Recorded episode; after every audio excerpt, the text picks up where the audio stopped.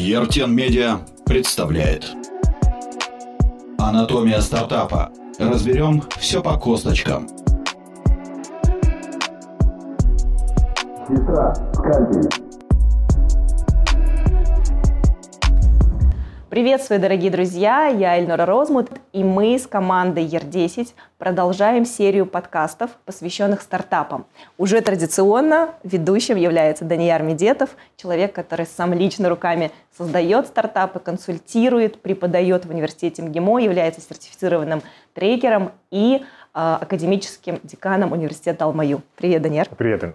Да, очень продуктивно мы поговорили о том, что делать не нужно, не стоит и вообще с чего начать для того, чтобы выйти в сферу создания своего стартапа. Сегодня хочется поговорить о вот этой разнице между мышлением, когда ты бизнесмен и ты э, создатель стартап-проекта. Очень есть такой э, распространенный миф о том, что все, что начинается с нуля, любой бизнес, это феномен стартапа. Я хочу сказать, что это не так, однозначно, забудьте об этом. Есть четкие два индикатора, есть, которые непосредственно да, в сравнении с бизнесом и стартапом определяют этот феномен стартапа. Первое масштабируемость. Что такое масштабируемость? Вы все ссылаете, что заказываете, я не знаю, там еду через Вольт, Глова. Вспомните, где запускался Глова. Барселона. Да. Они же не сразу запустили во весь мир.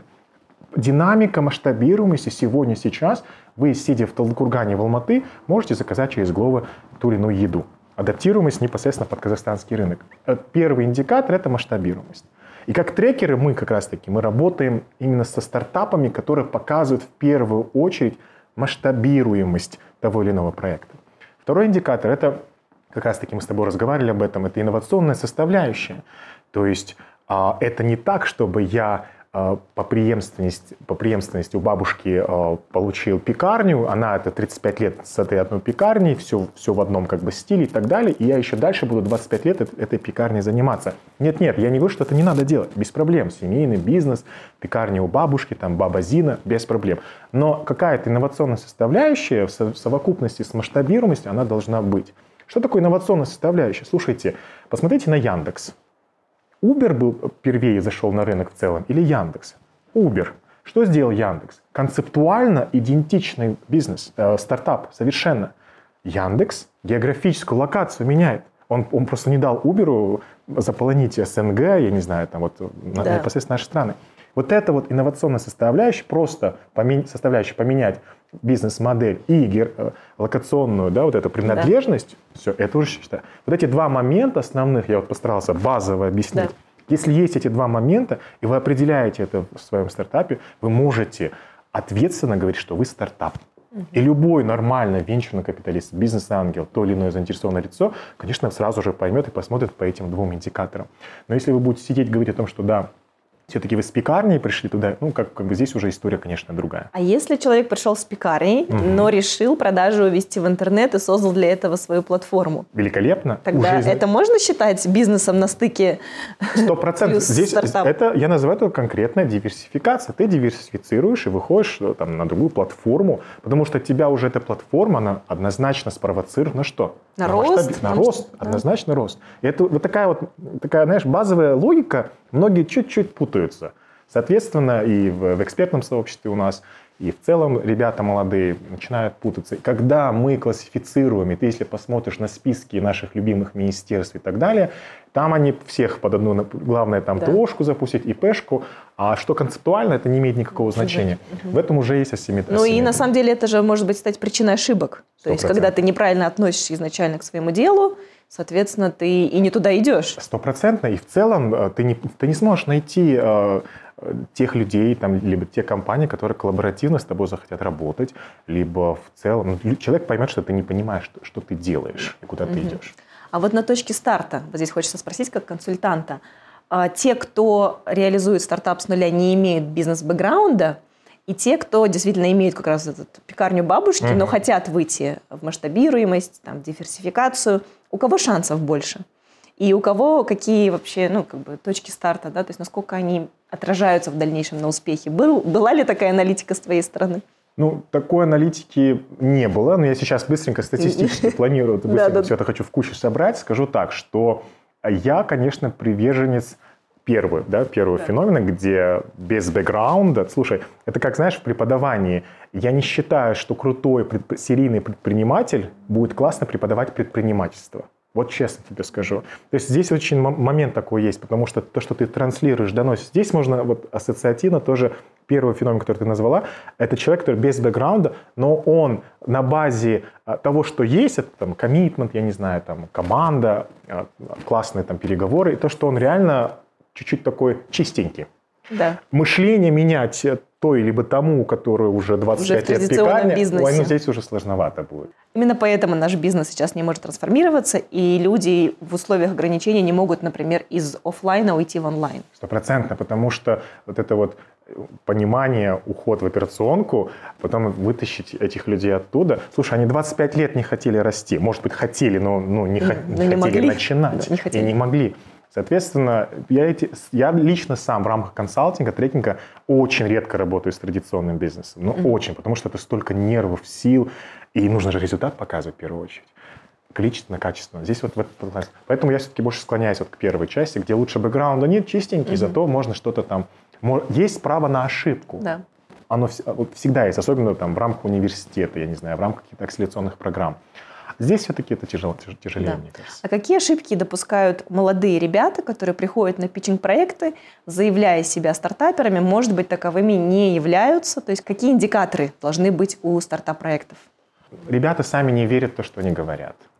Первое, поверхностность. Совершенно поверхностность и по шаблону. Вот как знают этого Гая Кавасаки 10 презентаций, все, и начинают по нему но сами, зная, да, поверхностно, там, условно, что можно по какому-то шаблону идти, даже вот по этому шаблону не могут да, сформулировать логику. И вот эта поверхностность мешает им донести до слушателя, либо того или иного потенциального заинтересованного лица, в чем все-таки ценность? Вообще понимаешь ли ты сам, что ты планируешь условно, там, не знаю, продавать, масштабировать? И ты знаешь мою любимую тематику, это ценностное предложение, понять все-таки ценность услуги, э, там, не знаю, либо товара. Здесь у ребят ошибка в поверхностном а, э, отношении. Отношении, вообще, на этапе идеи даже. Однозначно. Однозначно. И потом, когда начинаешь уже вопросиками их там это самое, они не могут собраться мыслями, и у них идет каша. Но нету логики. Ну и отсутствие критического мышления – это уже вопрос Министерства образования, пусть они занимаются этим. Да. Коротко, ценностное предложение. Что это такое и почему стартаперу нужно иметь его? А, вообще вопрос можно так задать. А как а, понять, либо выявить ценность твоего продукта, либо услуги? Я всегда говорю так своим клиентам. Задайте вопрос. Если я, как потенциальный клиент, не куплю у тебя тот или иной товар либо услугу, что я потеряю, какой ущерб я получу от непокупки? Задайтесь вопросом. И предприниматель, который четко может задать, количественно может оцифровать. Слушай, вот не купишь у меня там услугу консалтинга, э, твоя оборотка упадет на 30%. Вот это для меня ущерб, извините. Ну, либо качественно ты не выйдешь на топ-3, да, там, или там не побьешь Икею на рынке Казахстана, если ты там не купишь у меня эту услугу.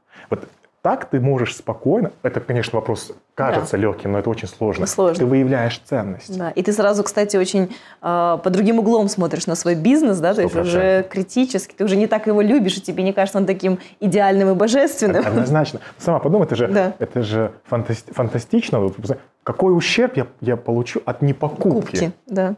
Я советую многим предпринимателям задаться этим вопросом, и вас это как-то вот начнет чуть-чуть раздражать вначале, а потом вы начнете искать все-таки, в чем же эта ценность. Причем ценность, я говорю сейчас о количественной, да. она всегда должна быть оцифрована, ну и непосредственно качественно. Это уже за, связано с запросом того или иного клиента. Супер, и очень классно держит именно в фокусе себя. Очень. Не просто рынок, а именно себя. Потому что очень. мы любим говорить о других. Конечно. Да, увидеть свои ошибки самое сложное.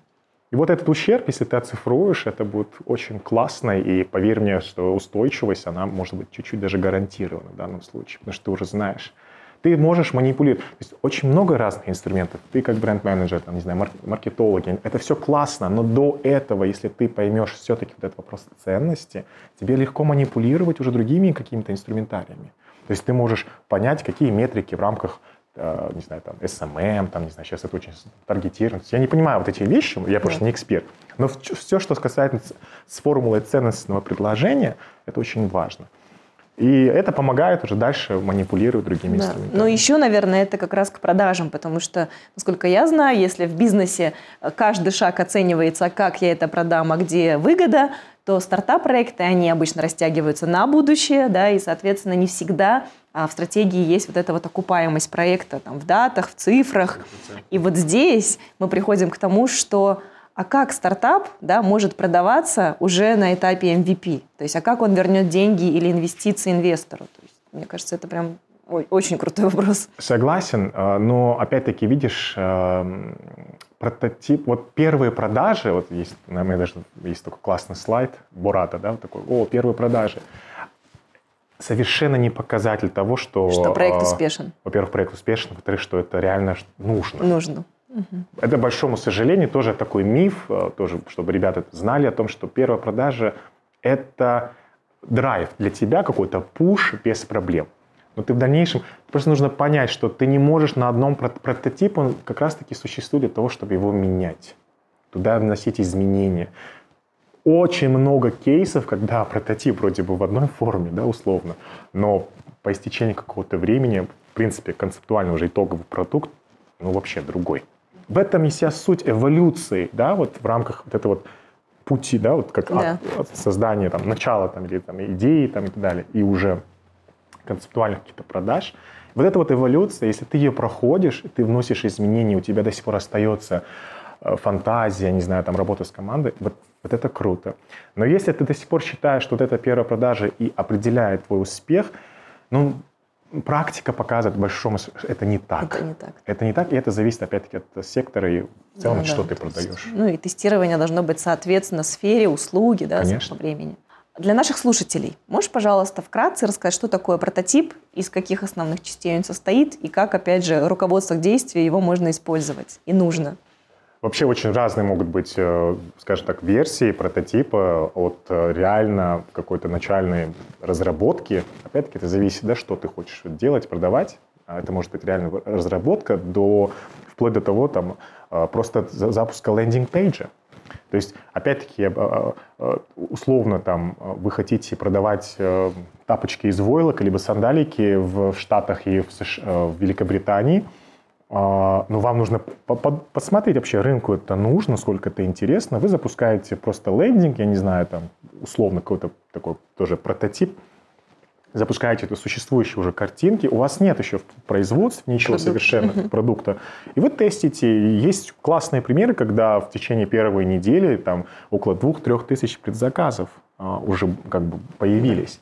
То есть вот это считается прототипом. Это может быть лендинг-пейдж, это может быть, опять-таки, разработка. Это, это все то, что либо через э, что вы можете протестить, Протест, а, проверить свои гипотезы. Как может звучать гипотеза? Это тоже очень важно, ребятам, знать. А, Я считаю, что в течение недели у меня будет там около трех, трех тысяч предзаказов на тапочки из войлока. Все, ты записываешь эту гипотезу, ну, докажи.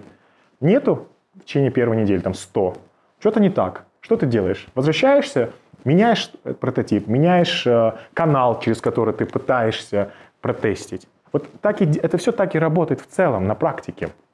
И прототип – это великолепная возможность, опять-таки, да, а, а, показать первые продажи – это одно, и получить обратную связь. И внести изменения, Изменения. в продукт, который еще не существует у тебя. То есть вот, вот там такая, знаешь, интересный алгоритм такой. Но это еще не MVP. Все-таки MVP это уже, наверное, следующий этап. да? Конечно, конечно.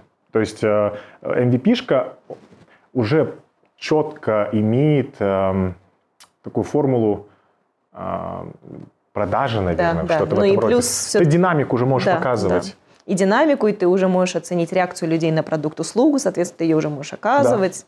Да, согласен. Супер, спасибо. Есть какой-нибудь живой пример, когда стартап считал себя бизнесом и провалился, или наоборот, бизнес считал себя стартапом? Ой, знаешь, таких кейсов вообще много. Просто мне сейчас надо вспомнить. Есть, ты знаешь, есть кейс Pink, да, который сам Стив Джобс. Смотри, опять-таки, это крутой кейс, когда у тебя есть бабки, у тебя есть команда, у тебя есть экспертиза. Давай, давай Ты писать Стив сразу. Джобс. За 48 часов 1 миллион пользователей. Там это Pink, там это, это социальная сеть. Но почему-то через, через два года Стив Джобс закрывает, то есть проваливается. Вопрос, а что случилось? Да потому что никому не нужно. Вначале это, да, это вот эта классная эйфория, 1 миллион пользователей, я Стив Джобс. То есть порой не деньги, не команда решает много, а нужно ли это вообще. Она проверить, чтобы нужно или не нужно, конечно, нужно опять-таки время. И мы приходим опять к ценности. Опять к ценности. Опять мы приходим к ценности. Это очень сейчас важная штука, что у традиционников тоже, и что и у стартаперов.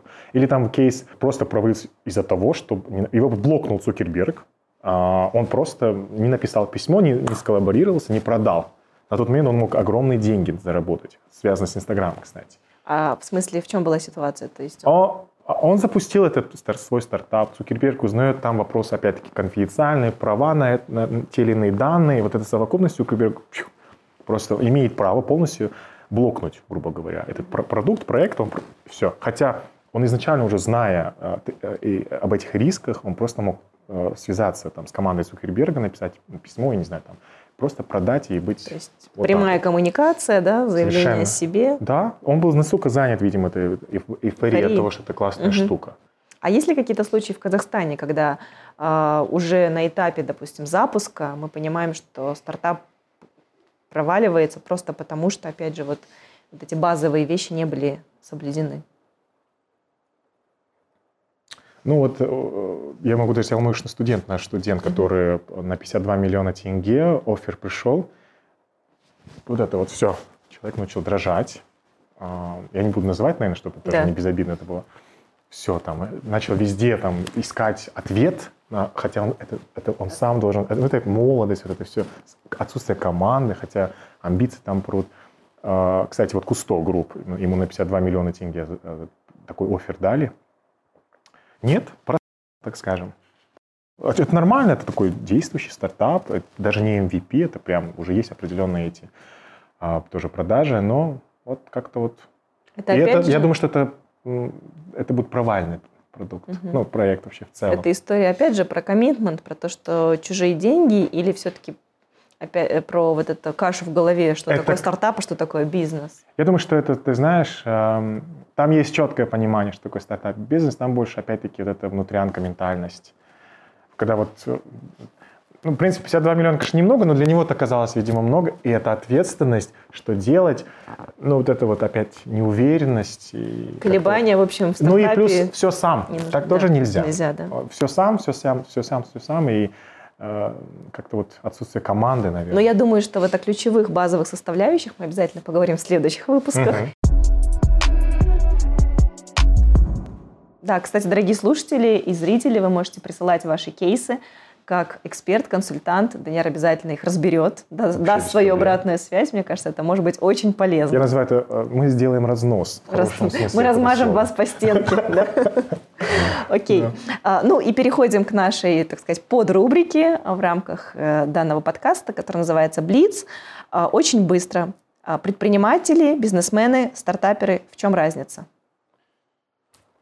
Масштабируемость, э, инновационная составляющая, и э, ты предпринимателем можешь быть, ну, не имея бизнес или там, не знаю, стартап, ты можешь в работе в компании быть предпринимателем. То есть бизнес... здесь предпринимательское мышление, да, управление да. командой, но не обязательно ответственность не обязательно, за свое дело. Не обязательно. Просто создавать ценное, создавать и менять. И... Угу. Стартап как статус или залог э, счастливой, богатой жизни именно с фокусом на заработок? Вот что в Казахстане и что для тебя важнее? Казахстане это статус, статус. однозначно, но... А, Может быть, кстати, это и есть причина провала. Скорее всего. Многих стартапов. Видишь, вот это эйфория, эйфория. недопонимание. А второй, второй составляющий, то, что это, да, это, в принципе, то, что есть, как должно быть. Долгосрочная, качественная Дол- цель, Долгосрочная, да? да, либо ты реально хочешь там угу. продать. В общем, это все непосредственно связано, да. конечно, с достатком. Где больше денег? В предпринимательстве, в бизнесе, либо в стартапах? Сегодня и в будущем. Ну, я думаю, что в бизнесе больше денег на сегодняшний день. Опять-таки, я казахстанские реалии беру. Но в будущем, естественно, все-таки стартапы. Стартапы там, венчурные. Там о больших, конечно, деньгах речь идет. Угу. Окей. И твое личное отношение акции Apple либо Tesla? Tesla. Почему? Мне нравится. Отзывается, да? Совершенно. Хотя, честно скажу, я не, вообще не трекаю эти моменты, но я все-таки больше да, по Тесле. Угу. Как водолей просто, я тоже иногда мечтатель. Может, ну. Завершаем нашу вторую программу. Качественно поговорили о стартапах. Данияр, твоя идея на миллион уже касательно э, стартапа, если мы его сравниваем в разрезе с бизнесом, вот как, что бы ты предложил сейчас ребятам реализовать, опять же, имея в сундучке 100 тысяч долларов? Ой, я бы, наверное, посоветовал бы все-таки в креативку уходить, то, что мы называем креативную экономику, бьюти-индустрию, что-то похимичить вот с этим связанное. Сейчас это очень... Ну, в принципе, не только сейчас, это всегда было актуально. Что ты знаешь, это из, из ряда... Я, кстати, студентам всегда советую смотреть фильмы про стартапы. И там вот есть фильм, я забыл, как называется, то ли «Босс», а там Сальма Хайек снимается, как раз-таки про бьюти-индустрию. Там две подруги а, запускают, да, а, стартап в бьюти-индустрии. Вот я вот я бы сегодня, наверное, сейчас, даже если была возможность, наверное, подумал бы об этом. Mm-hmm. Сразу скажу, что я там ничего не исследовал, не смотрел, но вот что-то вот откликается больше вот этот, mm-hmm. типа что-то бьюти-стартап такой прикольный. А потом еще и снять фильм об этом. Why not? Да, полный цикл, да. Да. да. Спасибо большое. Спасибо вам. Да, мы встретимся обязательно в следующем выпуске. Будем говорить о составляющих стартапов, применим разбор кейсов угу. и дадим немножечко теории. Спасибо большое, Даньяр. Спасибо большое. Всем пока. Пока-пока. Понравился выпуск? Ставьте лайки, подписывайтесь и делитесь с близкими. Еще больше актуального и полезного ищите на сайте erten.kz. Не забывайте, мы есть во всех социальных сетях.